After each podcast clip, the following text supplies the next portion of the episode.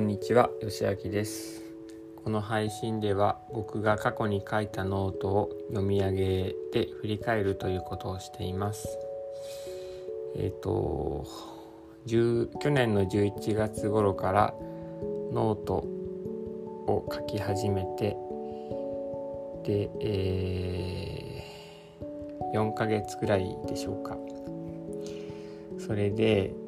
えーノート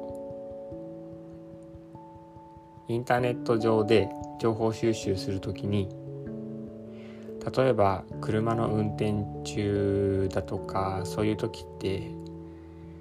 うん、とそこに目を向けられないので音声で読み上げてくれたらとてもいいなと思っていてで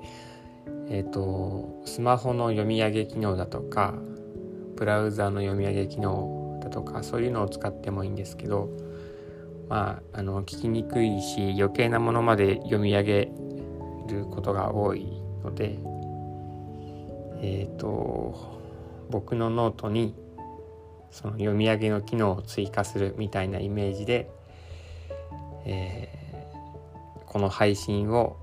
ノートに貼り付けることでえっ、と何でしょう。聞いてもらえたらいいのかななんていうふうに考えています。今日読み上げるのは12月28日のノートです。タイトルは退職に向けての話し合い。今日は読み上げていきます。退職に退職に向けての話し合い。退職に向けて前回の話し合いでまとまった方向性に沿って具体的な案を提示してそのうちすぐに取り掛かれるそすぐに取り掛かる必要があることについて明日から取り掛かることに決まった。上司も話し合いに参加する予定だったけど他の予定が入っていて参加できずかなり心細かったけど淡々と進めた。勝手に決めてよいか不安はあったけど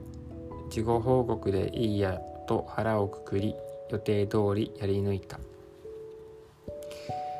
上司にはメールで簡単に報告。その後電話が来たけど怖くて折り返せなかった。今日締め締め切りの仕事を片付けて気持ちが落ち着いてた。夕方にあえっ、とその日締め切りだった仕事を片付けてで気持ちが落ち着いてから夕方に連絡をした。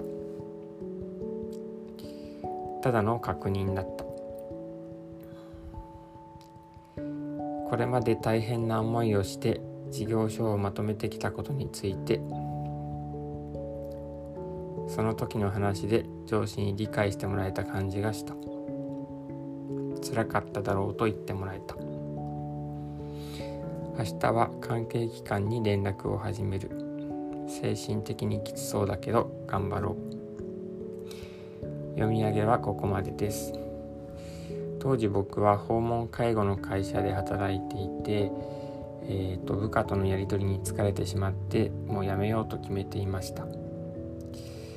で僕が抜けて代わりの人を補充する見込みが立たなかったので、えー、と僕が辞めた後どうするかっていうことについて具体的な話をしていました。でまあもともと3人4人でやっていた仕事を2人とか3人とかでしなきゃいけなくなるのでその分の仕事量を減らさなきゃいけないということでどの仕事を減らすかというような具体的な話ですね。えっ、ー、と何でしょう訪問介護で派遣している派遣先が40箇所とか45箇所とかそれくらいあってそのうちの3分の1くらいは減らした方がいいんじゃないかなということで誰を減らそうかというような話をしていましたで営業所のスタッフと僕とだけではなかなか話がこう決まっていかないことが多かったのでできれば上司に立ち会ってもらってというふうに準備していたんですけども上司が予定が入ってしまって来てもらえなくてまあでももともと決めていた方向性で話し合いをして進めたという感じですね。でこの日少しあのその何人何人か減らすっていうところの何人かを具体的に誰を減らすかっていうのを決められたのでその減らすことに向けて関係機関に連絡を始めようというようなことが決まりました。しんどい時期ではあったんですけどまあ一つ一つ課題をクリアしていけてる感じがあったのでえー、っと何でしょうね精神的には少し落ち着いてきていたかなという気がします。えー、と今日の配信はここまでにします。聞いてくださってありがとうございました。